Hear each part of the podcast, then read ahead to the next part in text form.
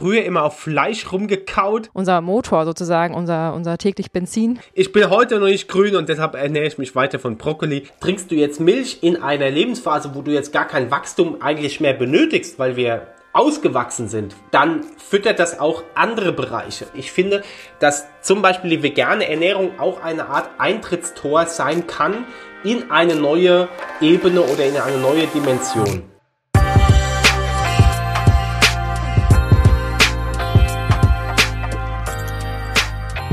Hallo und herzlich willkommen zurück bei Vegan Gesund mit Grund. Der Podcast. Wir sind Juju. Mein Name ist Fabi. Heute haben wir einen tollen Interviewpartner, der in der veganen Community bereits sehr bekannt ist. Er ist Bestseller-Autor, Inhaber eines Online-Magazins, Unternehmer, Speaker, Blogger und Podcaster. Wir freuen uns, ihn heute begrüßen zu dürfen. Macht Lärm für Christian Wenzel alias Mr. Broccoli.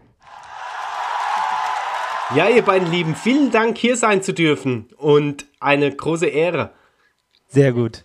Wie geht's dir? Ja, mir geht's natürlich sehr, sehr gut. Es ist mir eine Ehre, bei euch sein zu dürfen. Ihr seid ja wirklich ein tolles Vorbild und seid ein Geschenk für diese Welt und dementsprechend freue ich mich natürlich heute auch euren Zuhörerinnen und Zuhörern einen mega Mehrwert zu geben, aus meiner Erfahrung zu berichten und vor allem aufzuzeigen, wie geht Gesundheit mit Hilfe von veganer, pflanzenbasierter Ernährung und wie kannst du in deine absolute Leistungsstärke und Fitness kommen. Ja, sehr gerne. Wir sind ja auch geehrt, dass wir bei dir äh, teilhaben durften, was auch sehr schön war. Und jetzt haben wir ein paar Fragen an dich. Und es, es geht natürlich los mit der äh, entspanntesten Frage, sage ich mal vorsichtig. Wie lange ernährst du dich vegan? Erzähl das doch bitte unseren Zuhörern und Zuhörerinnen.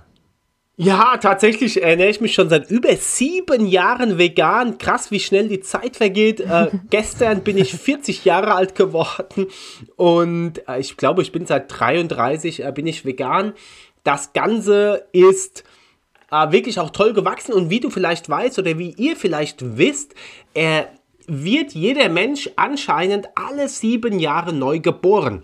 Ja. Äh, das bedeutet, dass alle sieben Jahre sich spätestens jede einzelne Zelle unseres Körpers neu gebildet hat. Oha. Und es ist natürlich auch mein Anspruch, dass jede Zelle sich besser bildet, es sich jünger aussehen, noch fitter werde und einfach eine super Version mhm. für die Natur, für meine Mitmenschen da draußen abgebe, aber natürlich auch, dass ich mich selber wohlfühle. Und mhm. so lange bin ich jetzt eben vegan mit einer kleinen Ausnahme. Da erinnere ich mich dran, denn da war meine Liebste im Krankenhaus, also meine Frau zusammen mit unserem kleinen Baby. Ja. Und ähm, die Situation hat mich so stark emotional mitgenommen und geschockt, dass ich nach dem mhm. Krankenhausbesuch mit meiner anderen kleinen Tochter, die zu dem Zeitpunkt so sechs Jahre vielleicht alt war, äh, da, da äh, hatte ich eine Phase, da habe ich sowieso ganz viel an Fleisch gedacht, tatsächlich nachts sogar geträumt, dass ich Fleisch essen würde und in so ein All-Inklusiv-Restaurant gehe und das ganze Fleischbuffet plündere. Es war ganz schlimm. Und da war ich gerade so emotional ausgebrannt. Vielleicht kennt ihr das, wenn, äh, wenn äh, du in einer ganz krassen Stressphase bist, entweder körperlich oder natürlich auch seelisch, und dass du dann in alte Muster zurückfällst. Und da bin ich tatsächlich an so eine äh, Fritten-Hähnchenbude gefahren, also so eine, so eine, äh, so eine, also die auf dem Land immer äh, steht, ne? Also nicht im Geschäft, sondern die in so einem mhm. Wagen ist und äh, mhm. da die armen Hühner verkauft, ein halbes Hähnchen für 2,50 und habe mir so ein Ding geholt und habe meine Tochter sogar noch angelogen und habe gesagt, hey, mhm. das ist irgendwie was Veganes und habe das Zeug gegessen und mir ging es danach natürlich noch viel schlechter. Also das, das äh, war meine einzige Ausnahme. Ansonsten sieben Jahre vegan und äh, bereue es nicht und würde auch nicht zurückgehen. Und heute ist es ja schon wirklich Lifestyle und cool und hip vegan zu sein. Und dementsprechend kann ich auch jeden nur dazu raten oder begrüßen, das mal zu probieren. Aber dann, und da sprechen wir heute drüber, mhm. das gesund zu gestalten. Also, ich sage ja immer, äh, Schnaps, Wein und Bier sind auch vegan. Ja, das stimmt. Äh, aber natürlich alles andere als zuträglich für unsere Fitness, für unser junges Aussehen, für unsere Gesundheit, sondern mhm. wie kann ich genussbasiert, vegan und gesund mich ernähren. Wow. Okay, wow. Richtig sehr, gut. Sehr inspirierend auf jeden Fall. Und jetzt, dein Name ist äh, Mr. Broccoli mittlerweile. Und wie ist das? Ist dein Name mittlerweile Programm? Ist deine, dein Hauptnahrungsmittel Broccoli? Wie, wie machst du das? Ja, Brokkoli äh, kam in mein Leben. Äh, das hat damit zu tun, dass ich schon immer gewisse Süchte hatte. Ich weiß nicht, ob ihr das kennt. Früher ja. in meiner Zeit, als ich nicht vegan war, äh, war ich äh, A, fleischsüchtig, äh, aber B, dann wirklich Magerquarksüchtig. Also es war teilweise so schlimm, dass ich, äh, dass ich äh, ein Kilo Magerquark am Tag gegessen habe und ich habe es geliebt einfach und hatte dann eben auch so meine Low Carb, High Protein Phasen und total natürlich eine Übersäuerung mit tierischem Protein ohne Ende. Absolut, und das ja. fiel ja dann weg, als ich vegan wurde und äh, mir hat es dann so richtig gefehlt, was kauen zu können. Ja, also früher immer auf Fleisch rumgekaut und mhm. jetzt fehlte es mir, was kauen zu können und dann bin ich äh, erst auf Karotten gekommen. Und da habe ich so viele Karotten gegessen, dass ich irgendwann gelb wie Homer Simpson wurde. und ja, selbst mein Gesicht und meine Handinnenflächen, die waren richtig gelb und die Leute kamen schon zu mir, haben gesagt, sag mal, kommst du von einem anderen Stern oder hast du Gelbsucht? Ui. Und das konnte ich dann einfach nicht mehr weitermachen. Und dann äh, wurden die Karot Karotten durch Brokkoli ersetzt. Und tatsächlich grün bin ich bis heute noch nicht geworden, obwohl ich zusätzlich zu dem Brokkoli tatsächlich jeden Tag Algen esse, also Chlorella, Spirulina, die ja auch grün sind, grüne Säfte trinke und natürlich total viel äh, grünes Pflanzengemüse esse. Also äh, die grüne Farbe setzt sich nicht so krass durch wie die gelbe Farbe oder das Beta-Carotin, was da eben auch drin ist in den Karotten. Von daher, ich bin heute noch nicht grün und deshalb ernähre ich mich weiter von Brokkoli. Natürlich nicht ausschließlich und ihr wisst ja eben alle, dass es ganz, ganz wichtig ist, dass alle Säulen äh, des Lebens ausgeglichen sind. Also, dass es nicht nur darum geht, sich irgendwie gesund vegan zu ernähren, sondern natürlich, dass die Seele in Ausgleich sein darf, dass auch der, der Körper im Sinne von Bewegung im Ausgleich sein darf, dass ich beruflich und vor allem eben auch in Beziehungen im Ausgleich bin und dementsprechend, ja, ist es eben ganz, ganz wichtig, nicht nur eben auf die Ernährung zu schauen, sondern eben auch auf die Ausgeglichenheit in allen Bereichen des mhm. Lebens. Und das möchte ich heute auch nochmal ganz klar mitgeben, dass das eines der Hauptanliegen ist, die ich natürlich auch überall, auch in meinem Podcast immer wieder erwähne. Denn Gesundheit ist nicht nur eine Sache allein, ist nicht nur die Ernährung allein. Wir haben tatsächlich in mhm, unseren ja. Hippokrates-Kursen, die wir mehrmals im Jahr machen, in der wirklich auch schwer kranke Menschen hinkommen, beispielsweise mit Krebs, mit Autoimmunkrankheiten, mit Alzheimer, mit Demenz, mit Arthritis, mit, äh, ja, du sagst es, Übergewicht und Diabetes da, die werden dort wirklich, die, die fühlen sich danach viel, viel besser und das liegt mhm. eben daran, dass wir nicht nur auf die Ernährung schauen. Da ist zwar der Fokus, aber wir schauen eben auch daran, dass wir psychologisch mit den Menschen arbeiten, dass wir in der Bewegung mit den Menschen arbeiten und dass wir ihnen ein Umfeld geben, in dem sie sich wohlfühlen und entspannen können und in dem sie aufgenommen sind wie eine Familie. Und daran merken wir eben, dass nicht alleine nur die Ernährung das Ganze ausmacht, denn diese Menschen, die ernähren sich teilweise schon richtig, richtig gut, viel besser als ich sogar und sind trotzdem sehr schwer krank mhm. und da ist es eben nochmal ganz, ganz wichtig zu betonen, dass wir alle Säulen im Ausgleich halten mhm. und dafür stehe ich eben auch mit meinem Namen Mr. Broccoli. Ja, da geben wir dir total recht, auf jeden Fall. Ich glaube, viele haben einfach die Erfahrung gemacht, dass in dem Moment, wo sie sich zum Beispiel abrupt äh, durch eine Doku oder ähnliches mit der veganen Ernährung auseinandersetzen, dass dann eben auch die anderen Säulen, wie du so schön äh, gemalt hast, das Bild ähm, sozusagen mitwachsen, weil man eben äh, insgesamt achtsamer wird mit sich, mit seinem Umgang mit sich selbst, mit seiner Positivität, mit seinen Mitmenschen und dadurch sozusagen die Säulen äh, bei vielen Menschen quasi äh, parallel wachsen. Und das ist, glaube ich, das, was viele dann sagen, dass sie sich so abrupt, äh, schlagartig besser fühlen durch die Ernährung, die natürlich auch, wie du schon gesagt hast, nicht von der Hand zu weisen ist, denn das ist ja wirklich das, unser, unser Motor sozusagen, unser, unser täglich Benzin, wenn man so möchte. Ähm, aber dass das eben ein, ein, Konstrukt aus allem ist. Ähm, hast du denn da selber auch mal Erfahrung gemacht? Also hattest du vorher mal Krankheiten oder Leiden ähnliches und hast durch die Ernährungsumstellung oder eben, wie ich schon gesagt, durch die Gesamtheit deines Bewusstseins, äh, was sich verändert hat, positive Effekte an dir selbst feststellen können? Ja, absolut. Also wenn ich mich heute betrachte und vor ein paar Jahren betrachte, ist das schon ein ganz anderer Mr. Broccoli. Ne?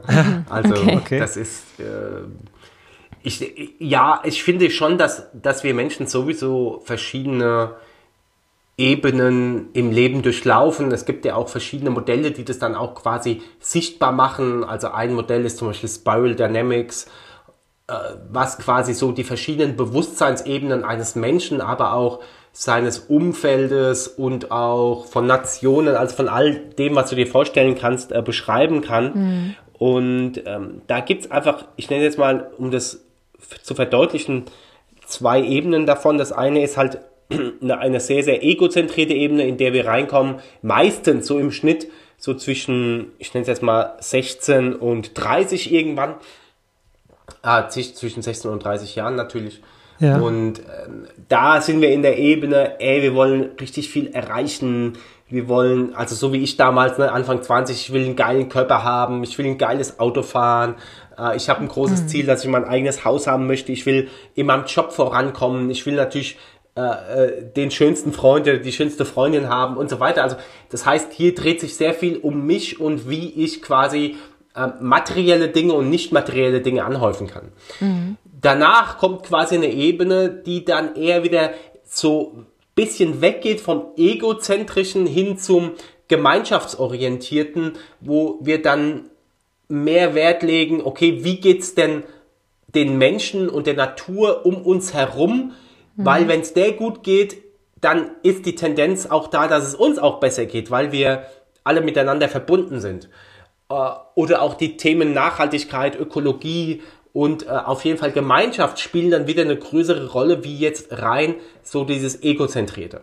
Also das mal nur als Beispiel, als zwei Ebenen, in der wir uns ja eben so, also in der Regel sowieso befinden. Es gibt auch Menschen, ohne das jetzt irgendwie zu bewerten, die den Großteil ihres Lebens in einer Ebene verbringen und sich da auch nicht raus transformieren. Mhm. Ähm, das hängt natürlich auch immer mit dem Umfeld zusammen. Hast du auch krasse Einschnitte irgendwo und so weiter. Also da sind viele Faktoren eine Rolle und ich finde, dass zum Beispiel die vegane Ernährung auch eine Art Eintrittstor sein kann in eine neue Ebene oder in eine neue Dimension. Absolut, in die, in die Dimension der Empathie, vor allem, wie du das gerade schon gesagt hast. Das steht und fällt ja alles mit äh, der bewussten Wahrnehmung des Umfeldes und ja, Empathie spielt da echt eine große Rolle. Kann ich von mir sprechen? Seit mhm. ich vegan geworden bin, ist die Empathie sie ist erstmal richtig entstanden und vor allem dann richtig gewachsen mit der mhm. Zeit. Also das ist echt toll, hast du schön erklärt, ja. Ja, genau, wie du auch schön gesagt hast, man muss sich quasi erstmal selber kennenlernen, um dann auch über den Tellerrand mhm. gucken zu können und auch das Außen wahrnehmen zu können und dann auch wiederum den Zusammenhang zu sich selbst wieder herstellen zu können und zu erkennen überhaupt, ne, dass das dann ja, ja doch ja. Ähm, auch noch mehr gibt als, als nur sich selbst. Ähm, und das ist ja sozusagen auch der vegane Gedanke, wenn man äh, um, ans Thema Tierschutz und Umweltschutz äh, denkt, mhm. dass es eben neben den tollen positiven Effekten, die man für die Gesundheit für sich selbst ähm, erleben darf, äh, auch ganz, ganz viel Einfluss auf sein, auf das, auf sein Umfeld hat. Ne?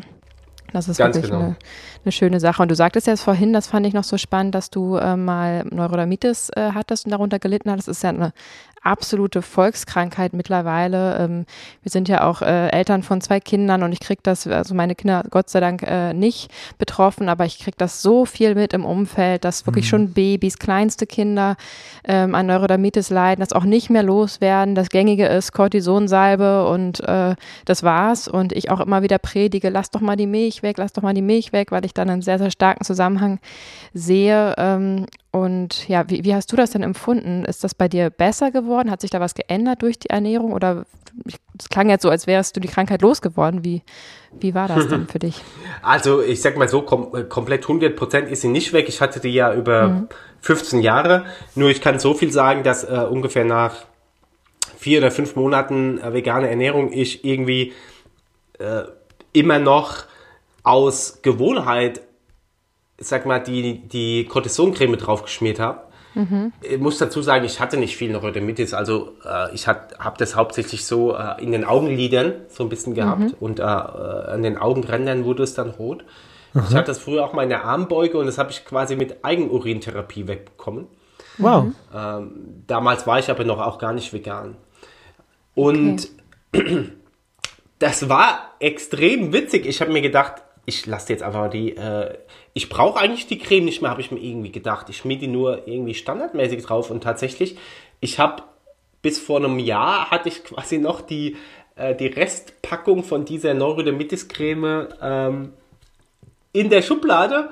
So, in der, äh, so, so mehr oder weniger mal als Backup, wenn noch mal irgendwas kommen sollte. Aber ich habe tatsächlich mhm. seit ähm, sechs Jahren dann keine Neurodermitis-Creme mehr drauf geschmiert. Wow. Wow. Toll. Also, und ähm, ich merke schon, dass in Stressphasen, also da reagiere ich mhm. dann hauptsächlich über die Haut, mhm. dass ähm, es wieder ein bisschen roter wird oder ein bisschen anfängt zu jucken.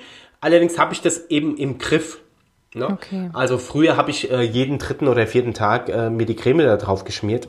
Mhm. Und äh, heute ist das nicht mehr der Fall. Ja? Also ich denke schon, dass die Ernährung allerdings auch, auch hier wieder in Verbindung mit vielen anderen Einflussfaktoren mhm. eine Rolle spielt. Hm. Ist nicht von der Hand zu weisen, ja. Klingt super. Du, äh, du bist ja Sportler, kann man das so sagen? Sportlich sehr aktiv und hast ja auch äh, ein Fitnessmagazin, ein Online-Magazin. Jetzt haben wir gerade eine Podcast-Folge rausgebracht, wo wir über Proteine reden, über Proteinversorgung für, ich sag jetzt mal, Autonomalverbraucher, also Leute, die sich moderat täglich sportlich äh, betätigen und wollten da so ein bisschen die Sorge rausnehmen, dass ähm, ja, dass man jetzt die Proteine nicht das Hindernis sein sollten, sich vegan zu ernähren, denn so schwer ist es ja gar nicht. Aber wie ist es denn bei den Sportlern? Hast du da einen Einblick? Äh, wie, wie ermittelt man denn als Sportler seinen sein Proteinbedarf? Wie kann man den gut decken? Und ist der wirklich so viel höher als für, ich sag mal, die gängig empfohlenen 0,8 Prozent? Äh, 0,8 äh, Gramm, Entschuldigung, pro, pro Kilogramm Körpergewicht. Wie, wie würde man das denn berechnen? Ja, also auch da ist es wieder äh, total unabhängig äh, oder abhängig von demjenigen, der da gerade vor dir steht. Also A, hängt es an der Sportart mit zusammen, finde ich, und B, eben auch, was ist das für ein Typ, was ist für ein äh, Körpertyp, was ist für ein Bewegungstyp, was ist für ein Ernährungstyp, wie ja. verstoffwechselt er. Also das heißt, äh, hier immer so eine Antwort auf alle möglichen Menschen und auch alle möglichen, mhm. in dem Fall Sportarten zu übertragen, hat selten zum Ziel geführt. Es mhm. gibt Richtlinien, wie ihr schon gesagt habt, 0,8 Gramm und so weiter. Äh, heißt aber aus, aus meiner Sicht noch lange nicht, dass das eben äh, für jeden gilt. Und es kommt ja auch immer auf das Ziel drauf an. Also wenn ich jetzt so ein mhm. extrem krasser Bodybuilder sein will, der brutale Muskelmasse aufbaut, äh, die, die schaffen das gar nicht äh, mit 0,8 Gramm Protein. Mhm. Ne? Ähm, klar, jetzt mal ab, abgesehen von anderen äh, irgendwelchen muskelaufbauenden Substanzen, äh, aber wie gesagt, wenn ich halt quasi richtig, richtig äh, auf Masse gehen will, dann macht sicherlich äh, mehr Protein Sinn. Allerdings auch unter dem Aspekt zu berücksichtigen, äh, die Proteine lassen nicht nur die Muskeln wachsen. Ne? Mhm. Also das mhm. heißt, ein Protein ist ja quasi ein Katalysator für die Zellen, um zu wachsen. Mhm. Und das kann auch die Zellen wachsen lassen, die du vielleicht nicht wachsen lassen möchtest. Richtig. Ne? Äh, so, also das muss man eben bedenken. Gerade bei Milch ist es ja so, dass äh, Milch ja dafür da ist, richtig schnell und ähm, explosiv das Muskelwachstum oder auch das Zellwachstum anzuregen. Deshalb bekommen wir in den ersten Jahren Milch und auch die Tiere Milch, weil mhm. das eben für ein schnelles Wachstum sorgt. Aber trinkst du jetzt Milch in einer Lebensphase, wo du jetzt gar kein Wachstum eigentlich mehr benötigst, weil wir ausgewachsen sind, mhm. ja, dann füttert das auch andere Bereiche. Und äh, ich würde das jetzt nicht ausschließen, dass es jetzt nur für tierische äh, Produkte ist, sondern wenn du jetzt zum Beispiel die typische Sojamilch oder Tofu im Übermaß isst, ja. bin ich mittlerweile überzeugt und es zeigen auch sehr viele Studien, dass das jetzt auch nicht äh, sehr gut ist. Ja? Also, und jetzt zurückzukommen, ein, ein äh, Ausdauersportler, der irgendwie 65 Kilo wiegt, jetzt männlich oder 45 Kilo als Frau, ja. äh, äh, kein äh, Gramm Fett am Körper hat und äh, nur die nötigste Muskelmasse, weil er, sonst muss er ja alles mittragen. Der mhm. braucht mit Sicherheit nicht so viel Protein als einer, der jetzt quasi äh, ähm, im Fitnessstudio irgendwie äh, Wettkämpfe gewinnen will oder der, der ein richtig krasser Sprinter ist und Explosivkraft benötigt. Mhm. Also auch da ist es unterschiedlich. Mal als Beispiel, ich habe äh, gestern auch im Podcast gehabt, äh, Konstantin Preis, der ist deutscher Meister im Hürdenlauf. Äh, ja. Auch ein relativ zierlicher Typ und so weiter. Und wie macht er es, um das mal konkret zu machen? Er hat da schon auch äh, Eiweiß natürlich drin, aber auch nicht zu viel. Mal als Beispiel, frühs fastet er, äh, mittags nach dem Training isst er ein Müsli mit pflanzlicher Milch oder ein Brot mit Aufstrich. Also da geht es eher um Kohlenhydrate, dass mhm. er dann auch äh, Kraft hat für den Rest des Tages. Nachmittags isst er dann äh, Salat, Gemüse, Bohnen, Leinsamen, Kichererbsen, bisschen Nudeln und Reis dazu. Also da wird es dann eher schon ähm, weniger kohlenhydratlastig, eher in die ähm, Vitamine, Nährstoffe, äh, Pflanzenrichtung und abends isst er äh, hauptsächlich Gemüse und Obst mhm. und sein Proteinbedarf supplementiert er nochmal über einen Proteinshake. Ja. Ähm, aber er sagt auch definitiv, man braucht nicht viel mehr Protein als Sportler, als äh, die normale Person. Wie gesagt, nochmal bei ihm, bei ihm kommt es eher auf die Kohlenhydrate an, dass er wirklich Sprit hat, um schnell zu laufen. Mhm. Er braucht nicht viel Muskelmasse. Bei anderen ist es dann wiederum anders und da kann man auch gerne mal 1,5 Gramm nehmen. Wohlgemerkt auch immer abhängig von wie, also welche Art von Protein nehme ich überhaupt zu mir? Also sind es, äh, sind es A tierische Proteine, B pflanzliche Proteine? Äh, pflanzliche Proteine können, wenn sie nicht aufgespalten sind, etwas schlechter aufgenommen werden und haben auch öfter essentielle Aminosäuren in weniger Form. Ähm, und deshalb ist es eben auch wichtig, und dann kommt ja auch die Leaky Gut Problematik dazu. Also 80 Prozent oder mehr der Deutschen haben Darmprobleme. Das heißt, wenn du jetzt ähm, ein Essen mit 30 Gramm Protein zu dir nimmst, dann brauchst du dir nicht denken, dass 30 Gramm Protein auch in deinen Zellen ankommen. Mm, na klar. Ja? Äh, wenn du aber jetzt, denke ich mal, vorverdaute, nenne ich es jetzt mal, Aminosäuren zu dir nimmst, die quasi die einzelnen Aminosäuren des Eiweißes schon vorliegen, dann mhm. kann das vom Körper nochmal besser aufgenommen werden. Sprich, der Körper kann sich die Aminosäuren rausnehmen, die er braucht. Also das ist so aktuell wissenschaftlicher Stand. Ähm, es kommt da nicht unbedingt auf die Menge an, sondern eben auf die Qualität und wie du es resorbierst und quasi was auch dein Umfeld oder das, was du eben tust, äh, ähm, von dir abverlangt. Wenn okay. das so, so hilft. Ne? Ja, absolut. Das ist ja total individuell zu betrachten. Also hältst du das für sinnvoll, wenn man jetzt wirklich ähm, äh, in den sehr sportlichen bis leistungssportlichen Bereich geht, auch wirklich mal die Proteinversorgung testen zu lassen? Hast du da schon mal, hast du das selber mal gemacht oder kennst du jemanden, der das mal überprüft hat, um dann wirklich mal schwarz auf weiß zu sehen, wie es da nur aussieht mit der Versorgung? Absolut. Es gibt genug äh, Verfahren. Mhm. Ähm, das muss auch nicht unbedingt nur über das Blut gehen, das geht aber auch über das Blut. Ähm, aber du kannst natürlich testen, äh, wie sind die einzelnen Aminosäuren in deinem Körper vorliegend, wo hast du gegebenenfalls einen Mangel und auch welche Proteine verträgst du und welche nicht. Ja? Also ich mhm. habe ähm, zum Beispiel, wenn ich jetzt heute Whey-Protein äh, äh, trinken würde, würde ich komplett aufblähen. Also äh, das ist übrigens auch bei den meisten anderen so. Also schau dir mal die extremen äh, Bodybuilder an, die Whey-Protein trinken die sind ja nicht nur dick von der Muskelmasse her, sondern die haben ja auch einen richtig aufgeblähten äh, Körper in der Regel. Das stimmt, äh, ja. Und äh, oder auch Erbsenprotein vertrage ich zum Beispiel nicht. Also mhm. es macht schon Sinn, das mal zu testen. Sarah Screen zum Beispiel hat einen super Proteintest. Mhm. Äh, du kannst auch zu einem sehr guten Heilpraktiker gehen. Die haben äh, öfter, ich nenne es jetzt mal solche äh, elektromagnetischen Geräte, wo du dann auch relativ einfach testen kannst. Ah, aber den Test von, von Sarah Skin habe ich selber schon gemacht, den kann ich euch auch gerne mal zuschicken. Sehr cool. Ja, mach das mal sehr gerne. Mhm. Ähm, das hat einen sehr großen Mehrwert. Vielen Dank. Also hört gerne mal ähm, in den Podcast von Christian rein, wo es um Proteine geht oder um viele andere spannende Themen. Und hört gerne bei uns nochmal in die Proteinfolge rein, wenn ihr da noch Fragen habt.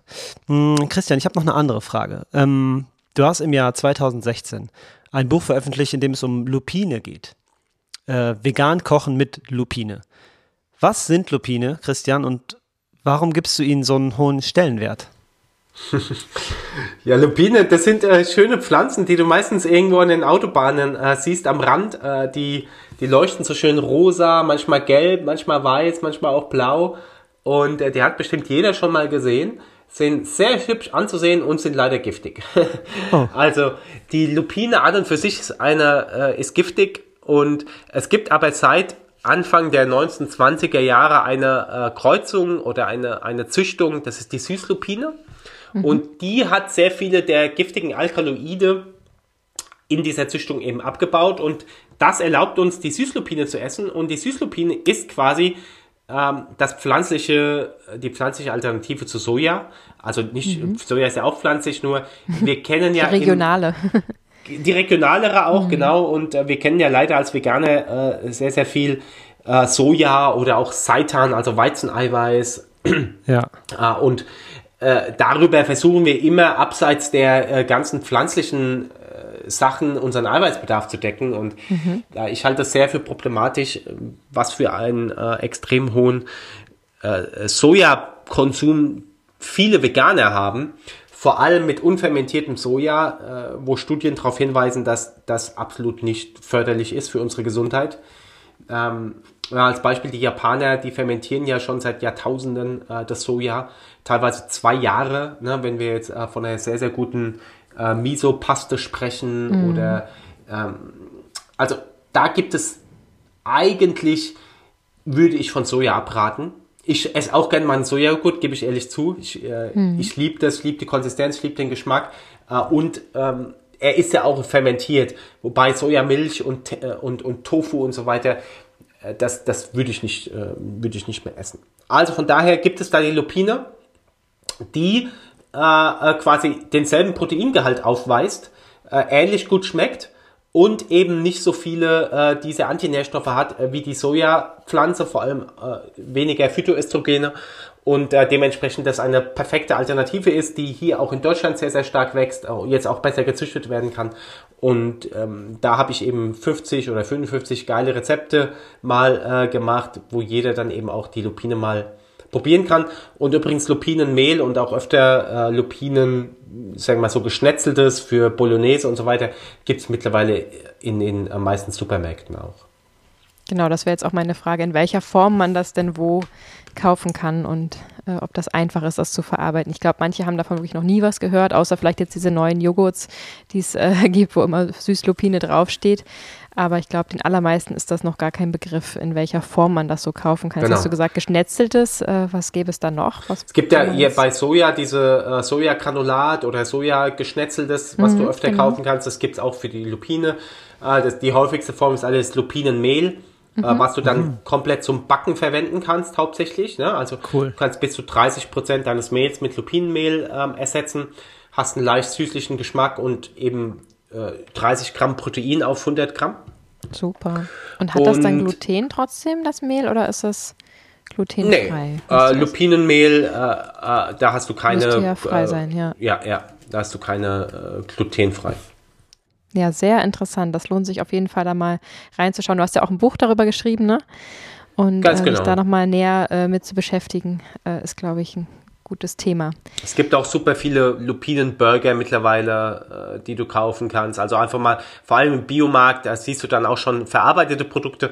Von dem angesprochenen Lupinenjoghurt würde ich äh, krass abraten. Mhm. Da ist äh, einfach ein Lupinenextrakt drin, ah, okay. das dann quasi irgendwie 2-3% nur ausmacht vom ganzen Joghurt und der Rest ist Zucker und ja, die sind auch so sehr, weiter. sehr süß. Also wir haben die genau. auch mal getestet, weil äh, Fabi ja auch äh, gegen Soja eine Allergie hat und äh, das mal als Alternative ausprobiert, aber ich fand die extrem süß. Wir haben da mal so eine Dönersoße draus gemacht, mm, ne? als stimmt, wir so ja. Äh, selbstgemachten äh, Seitan-Döner gemacht haben. Das Rezept gibt es übrigens auch auf unserer Instagram-Seite, vegan gesund mit Grund.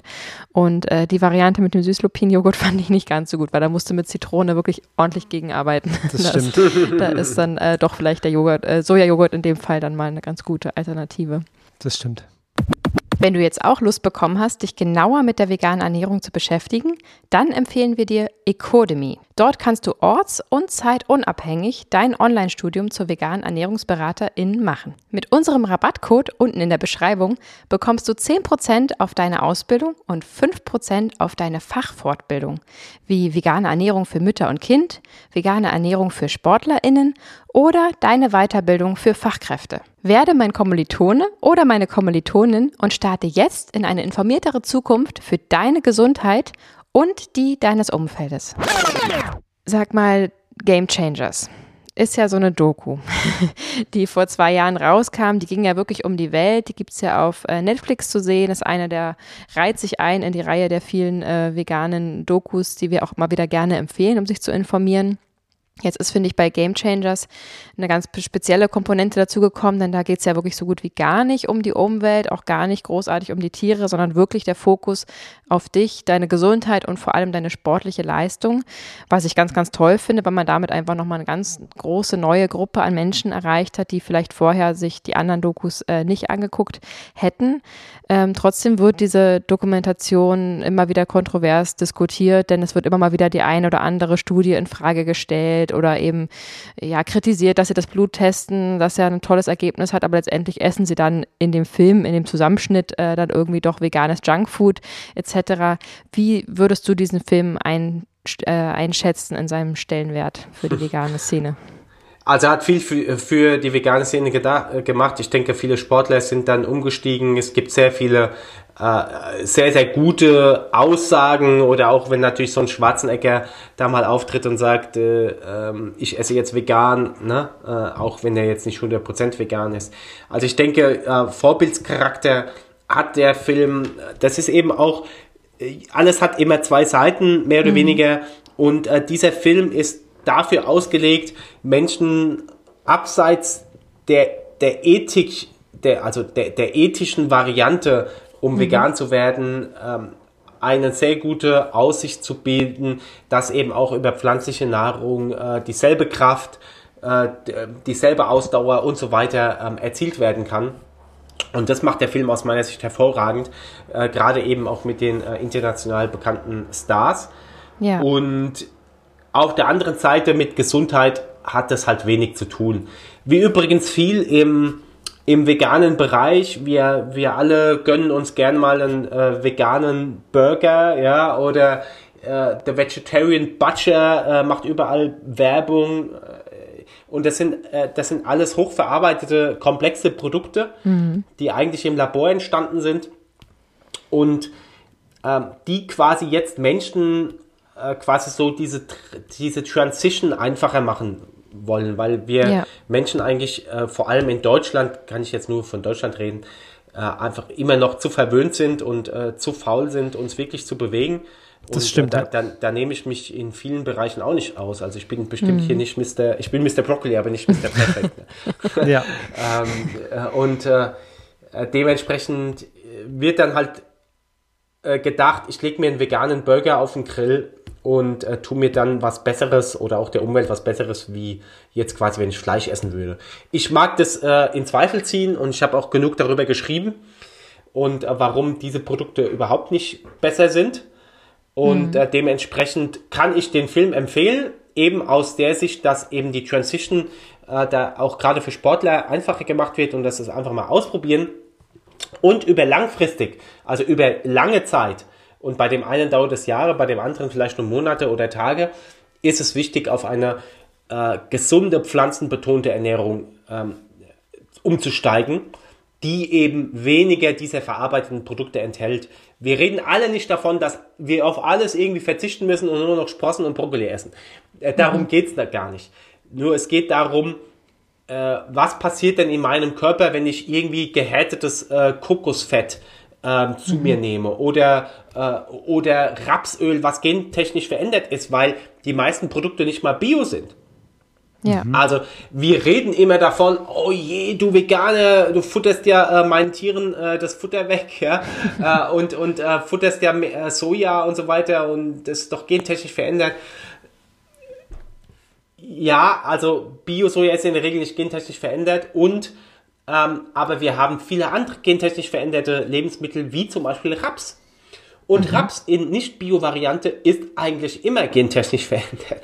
Das heißt, wenn mhm. du jetzt ein Rapsöl isst oder eben Raps äh, konsumierst in Lebensmittel, die das dort drin ist, und zum Beispiel in so einem Beyond Meat Burger ist an zweiter Stelle Rapsöl drin, mhm. dann ähm, herzlichen Glückwunsch. Mhm. Kann ich dazu nur sagen. Äh, dann, äh, dann futter lieber äh, äh, einmal im Monat ein äh, richtig krass Stück gutes Fleisch äh, von einem Tier, was wirklich geil gelebt hat auf äh, sein ganzes Leben lang. Ähm, dann hast du, glaube ich, mehr davon. Also, Verstehe. und das sage ich als Veganer. Mhm. Ja, äh, aber ähm, damit will ich nicht sagen, dass ich dich jetzt zum Fleischessen animieren soll. Es geht auch komplett ohne. Und ähm, du darfst halt einfach mal äh, auch da die Augen öffnen für wirklich hochwertige, geile, lecker schmeckende Rezepte, die wirklich pflanzenbasiert sind, die ohne große Verarbeitung auskommen und die deinem Körper wirklich auch Nährstoffe geben und nicht nur Füllstoffe. Ähm, wir reden heute von Nahrungsmittel, aber diese Nahrungsmittel sind keine Lebensmittel mehr. Sie, äh, sie enthalten eigentlich kein Leben mehr, sie sind nicht mehr lebendig, es sind nur noch Nahrungsmittel, die zum Füllen äh, da sind. Das Problem ist nur, dass wir langfristig davon krank werden und wir quasi schon so stark in diesem Strudel drin sind, dass uns manchmal wir denken, was soll ich denn dann überhaupt noch essen? Da äh, soll ich dann irgendwie in eine, eine einsame Hütte ziehen und äh, mein Brokkoli nur noch selber anbauen. Das ist dann so diese schnelle Ausrede, die mein Verstand mir zu sagen gibt, ähm, du willst mir jetzt erzählen, äh, äh, ich esse ungesund äh, und kann aber auch im Supermarkt nichts mehr kaufen, ja, vergiss es, dann, dann fange ich erst gar nicht an. Das wollen wir mhm. natürlich nicht. Also von daher kurz, die Doku bringt einen guten Zweck rein ähm, in für eine Transition, die wir auch dringend brauchen. Äh, übrigens auch äh, solche äh, dubiosen Gestalten wie Klaus Schwab äh, vom World Economic Forum, äh, Stichwort The Great Reset, sagen ja, dass spätestens 2030 wir kein Fleisch mehr essen werden. Äh, das mag man jetzt deuten, wie man möchte, weil er natürlich weiß, wir haben äh, in, in, in Fleischkonsum eine natürliche Grenze überschritten. Das heißt, mhm. wir können es nicht mehr schaffen, eine Kuh noch schneller zum Wachsen bringen und noch mehr daraus rauszuholen, wie wir es jetzt schon tun. Der Fleischkonsum wächst aber trotzdem überproportional. Mhm. Und das heißt, wir können nicht noch mehr Kühe züchten und noch schneller züchten, äh, ähm, um das zu messen. Und deshalb wird so krass auch an der ähm, künstlichen Fleischproduktion geforscht, die dann rein pflanzlich ist, aber auch wieder im großen Teil quasi von den Produzenten äh, erstellt wird, die heute das Fleisch machen. Also das mhm. heißt, die Milliarden Produzenten, die heute Fleischindustrie machen, kaufen das äh, Know-how sich ein oder entwickeln selber pflanzliche Alt äh, Proteinalternativen, die sie dann den gleichen Schrott mitmachen, ähm, einen Haufen Geld verdienen und uns quasi damit nur füllen. Ähm, das, das hat dann zur Folge, dass wir langfristig krank werden, dass wir die Anbindung an unsere Spiritualität verlieren, äh, äh, weil ich habe ja anfangs gesprochen, dass uns Lebensmittel auch erden können und das sind absolut äh, das sind ja kein Lebensmittel, aber das sind absolut Mittel, um uns, ich nenne es jetzt mal, äh, auf dem Boden zu halten und ja nicht, dass wir unser volles Potenzial entfalten. Deshalb warne ich absolut davor, ähm, Game Changers jetzt als das Role Model dafür zu verwenden, wie wir uns in Zukunft ernähren. Mhm. Das wäre wirklich auch dramatisch, würde, glaube ich, die, die ganze Übergewichtsrate nicht äh, nicht verbessern, es würde unsere Gesundheit nicht verbessern und es würde vor allem nicht äh, uns verbessern, dass wir endlich mal in eine neue Dimension aufsteigen und diesem ganzen Wahnsinn, wo wir uns jetzt hinmanövriert haben, über die letzten Jahrzehnte ähm, ein Ende setzen. Weil wir alle reden heute von Corona, wir reden von Impfungen, wir reden davon, ähm, äh, dass unsere Natur kaputt geht und so weiter. Ja, wo kommt's denn her? Mm, absolut. Das kommt von uns. Und, äh, und, und wir haben da wohl einige Fehler gemacht in der Vergangenheit und die sollten wir jetzt nicht weiterführen. Okay, schön gesagt. super interessant, vielen Dank. Aber schön zu wissen, äh, schön zu hören, dass du, der, der aus der Fitnessbranche kommt, sagt, dass äh, eben Game Changers dann doch irgendwo Mittel zum Zweck war und schon einen starken Ruck durch die Bewegung gemacht, gegeben hat. Und ähm, ich bin da auch in der Position, dass ich sage, es ist schade, wenn da nicht alles perfekt äh, korrekt dargestellt wurde und natürlich auch schade, dass sie da eben an diesem Junkfood-Tisch zum Beispiel sitzen. Das Bild ist mir sehr im Auge geblieben. Auf der anderen Seite hat es den Zweck erfüllt in diesem Moment, denn äh, überhaupt erstmal umzudenken, ne? aus seiner Blase rauszukommen, aus seinen Gewohnheiten, aus seinen Konditionen, wo man sagt, ich will eben dieses Essen täglich essen und wenn und da an Verzicht denkt, wenn man an Veganismus denkt und diese Doku sieht und irgendwie hört, dass es einem körperlich ähm, leistungsmäßig besser gehen könnte, wenn man dann umstellt, der Trugschluss ist natürlich da, dass es eben suggeriert, dass man eben weiterhin Junkfood essen kann, nur in pflanzlich. Das ist der Trugschluss, aber eben erstmal das Gefühl zu bekommen, hey, es, es kann auch lecker sein, es heißt nicht Verzicht, es kommt was Neues dazu, nämlich Leistung, äh, Wohlbefinden etc. Äh, insofern finde ich, hat Game Changers da einen guten Punkt gemacht und langfristig sollten wir uns alle vor Auge behal äh, im Auge behalten, dass es natürlich Sinn macht, sich pflanzenbasiert, pflanzenbetont, äh, so, so nah an der Natur, wie es nur geht, äh, zu ernähren und nicht irgendwie das Zwischen der Zwischenschritt schon zu stark applaudiert wird, sage ich mal, weil einfach viele momentan in einem Stadium sind, wo sie sagen, ja, ich esse ja weniger, ich mache ja schon ein bisschen, ich esse ab und zu vegan. Das ist ganz, ganz toll, wenn man darauf hinzugeht. Für manche dauert es länger, für manche kürzer. Das ist ein Prozess. Und in dem Zusammenhang feiere ich tatsächlich äh, die ganzen veganen Ersatzprodukte, weil sie eben ein Hilfsmittel sein können, zu überbrücken. Oder selbst wir, also eigentlich auch fast gar nicht mehr, aber wahrscheinlich essen wir auch äh, einmal im Jahr irgendwie mal einen, einen veganes Schnitzel aus dem Tier, Tier, Kühlregal, ähm, einfach aus der Erinnerung heraus mal wieder ein Schnitzel essen zu wollen. Und dafür sind diese Produkte ja wunderbar. Ähm, und natürlich schlussendlich, wenn man es aus tierrechtlicher Sicht sieht ähm, und nicht aus der gesundheitlichen Aspekt, sind diese Produkte auch ganz, ganz wunderbar, denn äh, sie, ers sie, ersparen natürlich dem Tier jede Menge Leid. Ähm, insofern finde ich diesen Film äh, sehr, sehr gut. Ich finde nur wichtig, dass wir davon abrücken, irgendwie die Zwischenschritte zu stark zu loben im Sinne von, du bist schon am Ziel. Also so oft höre ich, ja, ich esse schon weniger. Und dann ist meine Antwort darauf nicht äh, super, sondern äh, sehr schön, dass du dich schon in die Richtung begebst. Toll wäre es, wenn du es langfristig schaffst, so vegan wie möglich zu werden. Und nicht ne, ich esse wenig Fleisch, äh, ja, schön, das freut mich. Fertig, du meinst, Thema beendet. Weil sie sonst, weil sie sonst genau. aufhören, meinst Genau, weil das, so, okay. das Zwischenziel dann neuerdings das Ziel ist, habe ich den Eindruck, äh, immer mehr so in, in, der breiten Gesellschaft. Und dass man da eben, ähm, wenn man dann aktiv ist, wie wir jetzt, immer wieder darauf hinweist, dass das langfristige Ziel ist, eben eine pflanzenbetonte, natürliche, äh, vegane Ernährung und nicht irgendwie etwas ein bisschen zu reduzieren. Hm. Ja, sehr gut. Genau. Sehr schön. Lieber Christian, das war ein sehr, sehr interessantes Gespräch. Vielen, vielen Dank. Absolut. Äh, viele Punkte abgehandelt. Und äh, ja, wir wünschen dir jetzt noch einen wunderschönen Tag. Freuen uns, dass du dabei warst. Ja, hat mich auch sehr gefreut. Danke für eure tollen Fragen und äh, danke für euer Vorbildscharakter, dass ihr den Menschen wirklich äh, gesunde vegane Ernährung beibringt, die voller Leben ist. Und dass ihr äh, eure Kinder äh, gut, einen guten Start in dieses Leben ermöglicht und ja, danke, dass es euch gibt. Ihr seid tatsächlich ein Geschenk für diese Welt und wow. äh, macht weiter so und, und ähm, erhält ganz, ganz viele Menschen da draußen. Äh, in diesem Sinne äh, wünsche ich euch eine ganz, ganz tolle Zeit. Dankeschön, das hast du sehr schön gesagt. Ich bin äh, sehr gerührt tatsächlich. Äh, das können wir nur zurückgeben. Wir sind auch äh, sehr inspiriert durch dich und auch in diesem Gespräch haben sich ähm, neue Facetten aufgetan, die ja mit denen ich quasi nicht gerechnet habe. Ich wusste nicht, dass du so spirituell unterwegs bist und das war sehr schön. Vielleicht finden wir auch noch mal zusammen und unterhalten uns noch mal tiefgehender über leicht abweichende Themen. sehr sehr gerne. Sehr schön. Vielen vielen Dank. Einen wunderschönen Tag dir. Genau. Bis bald euch, Juju und Fabi. Tschüss. Ciao. Tschüss.